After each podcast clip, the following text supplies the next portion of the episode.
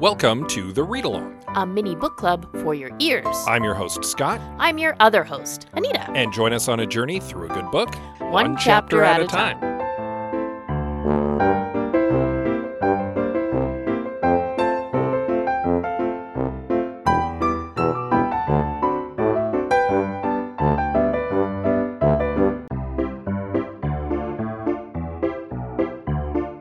Do you like talking about movies? Do you like talking about mediocre movies? Do you like talking about how you could have fixed mediocre movies?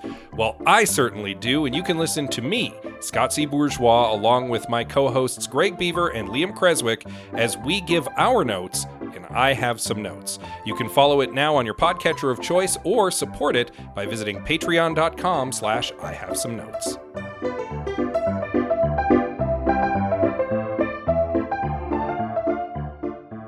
So, in the ongoing saga of getting our house, our new house all set up, uh, we are getting another bed delivered. Yes. Woo! For the Yeah. spare room. Yeah, um, we've we've had some guests at our place, and they've had to uh, couch surf for a while. Yeah. Not just here at the new place, but also at the condo. the old place. Yeah, it's true. Yeah, because uh, I mean, we had a guest room at the condo for the longest time. It was very nice to be able to like have friends crash or what have you. But then we had a child, and so the guest room got turned into Guest room slash office. yeah, Right. uh, because we condensed them down, and then we had a second child, and the guest room turned into not a thing anymore. Yeah, and then the guest room went away entirely because we needed another bedroom for the baby. Yeah, and so like friends who've had to crash have had to crash on the sofa. That, however, can finally change because uh, we we'd actually saved the guest bed, although we had gotten rid of the mattress because it was quite old. But we we put back together the bed, and a new used mattress is being dropped off. So Yeah. it is uh, it's it's good. We'll be able to finally have people here again. In the realm of recycling some perfectly good furniture, some friends of ours are moving. also moving. Yeah. And they have an extra bed, perfectly good, that they now don't have room for. Yeah. And we're like, well, we have this extra bed frame, which is void of bed. Yeah. So there you go. It all works out. It's perfect. And so yeah, that's being taken care of, and uh, we will we will have a guest room again, which is nice because I mean, not that we don't have a comfortable sofa, but it's not like the best sleeping sofa. I, I have slept on our sofa back in the spring when I hurt myself. Eh, It's not the greatest. Yeah, Nita pinched a nerve or something. I threw my back out. Yeah, Is what and I did. Uh, it was actually difficult for her to get into our bed. No, no, I could get into it. I You couldn't couldn't get, out. of it. Right. Sorry. Remember, you had to lift. You had to like ho- sit me up. I couldn't sit up on my own. My back Right. hurt so bad.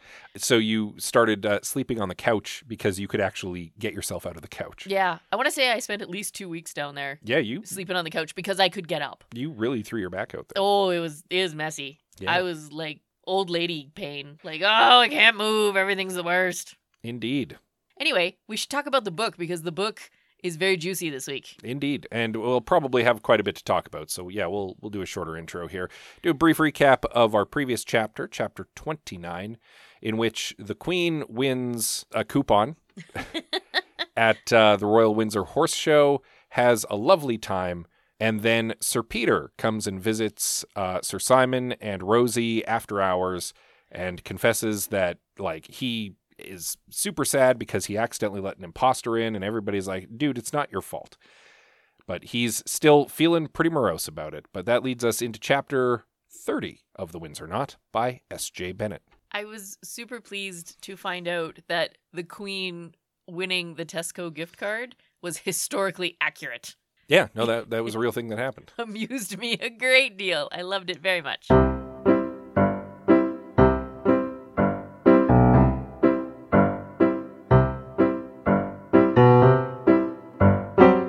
So, chapter 30 commences with Her Majesty having a, a little bit of time to reminisce about the lovely horse show and take in some of the some of the pageantry there's like an actual like put on choreographed like horse dance thing Yeah.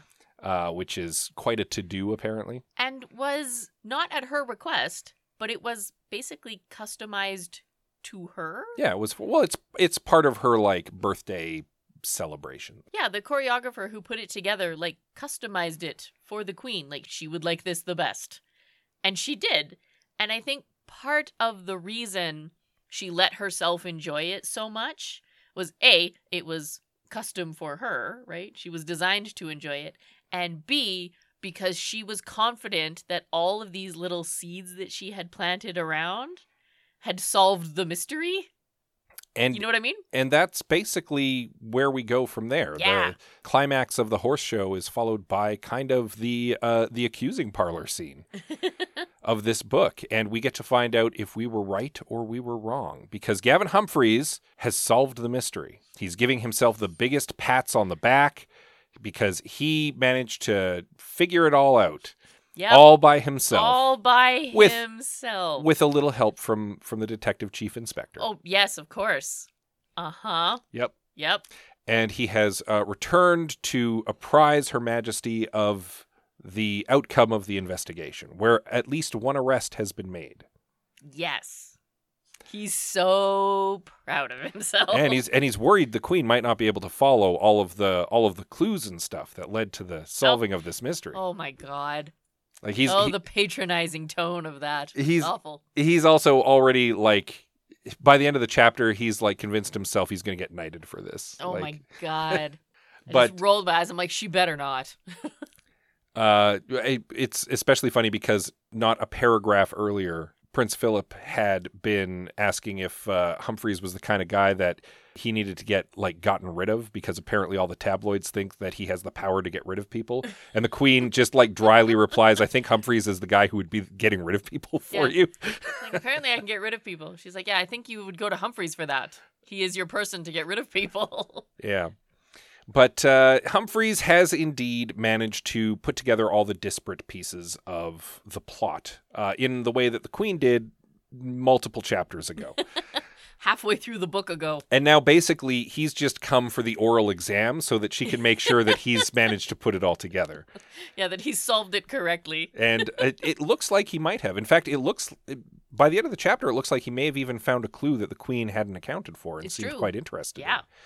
But basically, we can lay it all out now. Yeah, let's and stop dancing around it. at the end of the day, the perpetrator of the murder of Maxim Brodsky was indeed Anita Moody. Yay! So we were close. We were we were dead on on who did it, and we were very close Yes. on why, Yes. which was that she was made by him. Yes, exactly. Um, it wasn't anything more sinister than that. But the truth is, the reason she was there is a bit of a longer thread. She was actually a spy, and she had been planted there by, ironically, an ally of the British who had been kind of cut out of the loop due to gross incompetence. or rather, the uh, the crown prince who had been in England for a while, kind of training to be a spy guy, was really terrible at it. He got sent home kind of semi disgraced. He's been upset about it for a while. I want to say he was name dropped earlier in the book as well. So, I there- want to say he was too. It seems Yeah. really kind of familiar. Like, yeah. yeah, but anyway, he he was cut out of the loop and he wanted to know what was going on with this Belt and Road stuff. So he wanted to plant a spine and he thought he was very good at it. Except not. Yeah, so he hired basically a, a guy locally who was a heavy, essentially a hired goon, who went and basically drugged poor Rachel Stiles, Yes. who was someone who Anita Moody could pass as based on her skill set, her knowledge of Chinese, stuff Yep. like that, Exactly. at this event. This meeting. Yeah. She successfully managed to infiltrate it, but then, due to our good friend Kelvin Lowe missing his flight due to a storm, which Humphreys does suggest was just a coincidence, she ended up spending the night. And wouldn't you know it, she was spending the night at the same time as her old school chum, Maxim Brodsky. Yeah. And she did actually lose a contact lens in the hallway. When she was leaving the shower, basically, she dropped a contact lens, which she wasn't wearing for eyesight, but to disguise her eye color. Right, because she had different color eyes than Rachel Stiles. And poor, stupid, dumb Maxim, being gallant, bent down to help her. And when he looked up in her face, instantly made her. This is Anita. Because A, he knows her. They Yeah. were friends in school. Yeah. B, her eyes are now two different colors. And she's got her hair up, so she doesn't have the long dark hair that quote unquote Rachel Styles yes, has. she doesn't have her wig on. So she looks like her Yeah. now. realizing that she's been made, she knew that she had to do something. And the best that they can figure is that she had maybe gone to Maxim's room to try to seduce him to keep him quiet, but he'd just come away from a sexy tryst. He Yep. had no interest in that. No. So she murdered him. yes. And the only way she could figure to make it so that the murder could not be investigated in depth and linked back to potentially her Was to make it scandalous. was to make it such a big scandal that it would draw the royal household into it. And that's kind of what happened. Yeah, she was banking on a cover up. Yeah. She was the Dr. Rachel Stiles who they spoke to at the house because poor Rachel was still drugged at she'd been drugged for days by this by this goon. Yep. The hair that had been left at Brodsky's murder scene, which was linked back to Dr. Stiles, was in fact Dr. Stiles' hair because Anita had been carrying Rachel's Yes. like it had- overnight bag. Yeah, it had her outfit in it and her papers. Yeah, right? so it would have had some of her hair on. Yeah, it, of just course. naturally. That just makes sense. And so that's probably where that hair came from. Which is why Anita was wearing the medal that Yeah. gave it away, is because she was wearing Rachel's clothing. Yeah. So unfortunately, because of the way this had been totally bungled, Rachel Stiles ends up as an innocent victim here. She needed to be gotten rid of. They couldn't count on her like realizing, hey, I wasn't actually at that meeting and then informing them, uh, something horrible happened to me. Yeah. but the heavy made a terrible mistake by making it look like a drug drug overdose. Well, they did it too well, Yeah. basically, and it caught the attention of the news. Yeah. Which And- means it was going to be investigated. Yeah, and so it was investigated. And in the meantime, some anonymous tip came in that kind of directed them towards Anita Moody, and then they also got the tip from the professor, Yep. who they believe might have also given the anonymous tip, but we know it was McLaughlin. Yeah. And that led them to Anita Moody, who was also dead at this point because the heavy had been sent to go and silence her because she had totally bungled this. Yes. And so now we have a dead Rachel and a dead Anita and a dead Brodsky, and it all basically comes back to just random chance. Brodsky and Anita happened to be in the building that night and happened to run into one another. Yep. Yep. And we know that there is someone who was able to slip her in to the castle. We don't know exactly who yet. Someone working for the Foreign Office who is in the process of being arrested because, as fate would have it, their plane was delayed by a storm Yeah. and they weren't able to flee the country in time. We also know that the hitman who took care of Anita and took care of Rachel also tried to kill Rosie Yes. because he has been identified as a blonde man Yep. who was being used. It- a blonde man uh, wearing a hoodie. Yeah. So he never bothered to change his clothes No. when he attacked people. or he um, was just wearing the same nondescript outfit. Yeah, exactly. But- But you try to blend in, right? Well- Lots of people wear hoodies. And Humphreys even says, like, Prince Fazal, the person who was behind all of this, thought he was being smart by using this, like, deniable asset, except that MI5 had clocked him as, like, Fazal's agent, like, a year ago. Yeah. So except we know they're connected, so he's Yeah. not really. So it was, it, like, we know it's his guy. Like, yeah. And we have a we have a name, Johnny. I think it's pronounced Hagen. Yeah. Is our our blonde assailant? so there you go. That's the whole sordid affair laid out. This is a bungled attempt at international espionage by an amateur who thinks that he's very good, and it's resulted in three people dead. Yeah. Which is awful. Yeah. Yeah. Now here's my problem. There's still book left.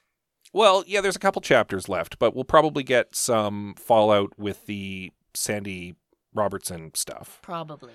because obviously he's completely innocent. Obviously. Uh, well, we might also get a little bit more about the uh, about the Foreign Office agent who is actually responsible for having snuck Anita into the meeting, yeah. who had been flipped. I, it is my hope that the Queen and Rosie have another, you know, at least the conversation about it, almost yeah, like a debrief. a little a little kind of come down from that. So yeah, there's there's still a little bit of plot left dangling that still needs to be resolved, even if the mystery has been solved. Yeah, Plus, as mentioned, there was one clue the Queen wasn't aware of that she seemed quite interested in, actually, while Gavin Humphreys was laying this all out. hmm And that was Rachel Stiles' bag. yeah, It was not something that she had factored into this. right. That the bag would have belonged to Rachel herself. Yeah. So that that is interesting. The in his defense, Gavin Humphreys did manage to find a lead and a clue the Queen was unaware of. Good for him. He Indeed. did it. He had to be led by the hand practically the entire way, but you know what? He managed to get to the end zone all by himself. Ah, Good job. Yeah. Well done, sir. So this whole spy thing, at least the the Anita Moody portion of it, did it not feel like baby's first spy mission? Well, not really. She had been an agent for a while, it's intimated. I mean, she was making some sweet money from someone. She'd been at all of these like high profile, like highfalutin events. So my guess is she'd been doing this for a bit, which is why she was called on to do this particular mission. because See, she's competent and she's good at blending in. She was fine at the party by all accounts. Like by the time that it was clear they were all going to have to spend the night, she had kind of opened up. She was being friendly with people. She was very comfortably in her zone Mhm. in that sense because she's not at the formal meeting. She's just schmoozing now, right? yeah. And that's what she's good at doing. yes. She probably never would have been caught if she hadn't happened to run into one person The- who would recognize The her exact wrong person. at the exact wrong time. Yeah. So I don't think this was necessarily Babby's first spy mission. It was definitely an incompetently put together op by someone who thinks they're better at s- espionage than they are. Than they are. But the agent chosen was not terrible. Oh, no, she no. was passable to go as Rachel. She's good at schmoozing and like fast talking her way through stuff. G- She can blend in with high society. She was a good asset.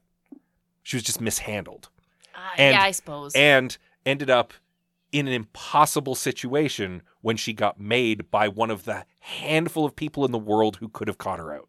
Because what are the chances she'd run into Maxim Brodsky in that hallway, in that castle on that night? yeah, it's true. It's just uh from her side anyway, a series of unfortunate events. Yeah. right? I just it felt more like when they were talking about her before how she always had like crazy designer bags without the income to support it. To me that suggested that she had fallen in with the prince as like a sugar daddy No, I'm I'm under and the then got impression pressed into spy service. because she was she was posting all those Instagram photos of her at like fancy like high society events around the world. She was definitely doing espionage at that point. Yeah, but you don't advertise it then. she's not advertising. She's just a, a bon vivant who's going socializing. But the question becomes who's bankrolling it, and now we know she was spying. Well, yeah, okay. And and you're right. It might have just been because from the top down it was mishandled. yeah, it did and, feel like baby's first spy mission that just went wrong. well. Again, I don't think it was Anita's first spy mission, uh, though it did go terribly wrong, and she was clearly in over her head at that point. oh yeah. But she wasn't getting the proper support because all the other people involved in the operation were incompetent. The people who were tailing McLaughlin did a terrible job of it, and he clocked them instantly. The hitman wasn't able to kill Rosie. Well, because he didn't actually know who he was attacking. Yeah, because he didn't have information on her. He just thought she was a secretary. If he, He was, was, a being secretary who had looked into Rachel Stiles, and so she was ordered to be eliminated. Right? Like Yeah. that seems super obvious to me. Without knowing anything about her, he And if it attacks was- this woman on the tube, and who beats the crap out of him? and if it was a properly done op, he would have been given a dossier on her Exactly. first. Like they would have figured out who this woman was who was looking into it. Mhm. And they didn't. They were just like, "Ah, go get rid of her." yeah. And go get rid of someone who's very close to the queen, which would have just brought more attention to the case, right? So again, very terribly handled from the high end. On the ground, though, from Anita's perspective, again, I am convinced she would have succeeded at the mission had she not run into Brodsky. yeah. Exactly. That threw everything out of whack, and that basically brought the whole thing crashing down, and again, resulted in three dead bodies Yeah. A very bungled spy mission. very bungled. But as you say, there are still a few chapters left, and there is still some fallout left to see from I feel this. like maybe there's cleanup left now. The, the little housekeeping at the end, yeah. maybe. Well, we- see. we need we need the story to be wrapped up with a little bow. Oh, that would make me so happy. I We all know how much Nita likes things wrapped up neatly with a bow. Indeed. So we'll see if some of that uh, bow wrapping begins as we move into chapter 31. Yes. I think we, we deserve a little pat on the back ourselves because we were very close. We were very close. The information that the queen got that we didn't Yeah. was this allied country, Yeah. unnamed allied country, And that put it all together for her. yeah, We also, I mean, we didn't know whether or not Rachel Stiles was in on it. We now know for sure she was not. no, She is an unfortunate victim Yes. of this whole plot.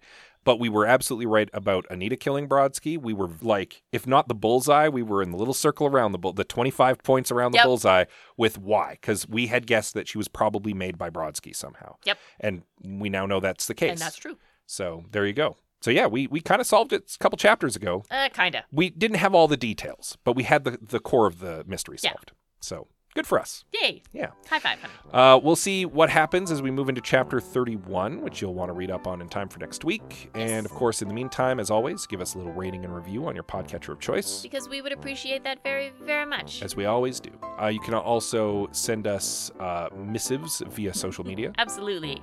We are on X, formerly known as Twitter, Instagram, Facebook, and Goodreads. We are at the read along in most of those places, so we're easy to find. Quite so. You can also reach us via email. Absolutely. We are the read along at gmail.com.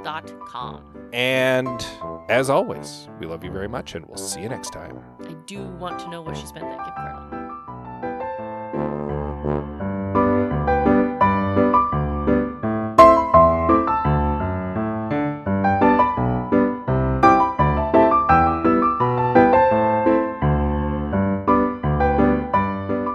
Thank you for joining us on The Read Along with your hosts, Anita and Scott Bourgeois. All read along music is by Kevin McLeod at Incompetech.com. Cover art is by Aaron Beaver. Be sure to join us on Twitter, Instagram, and Facebook at The Read Along and check out our group on Goodreads.com.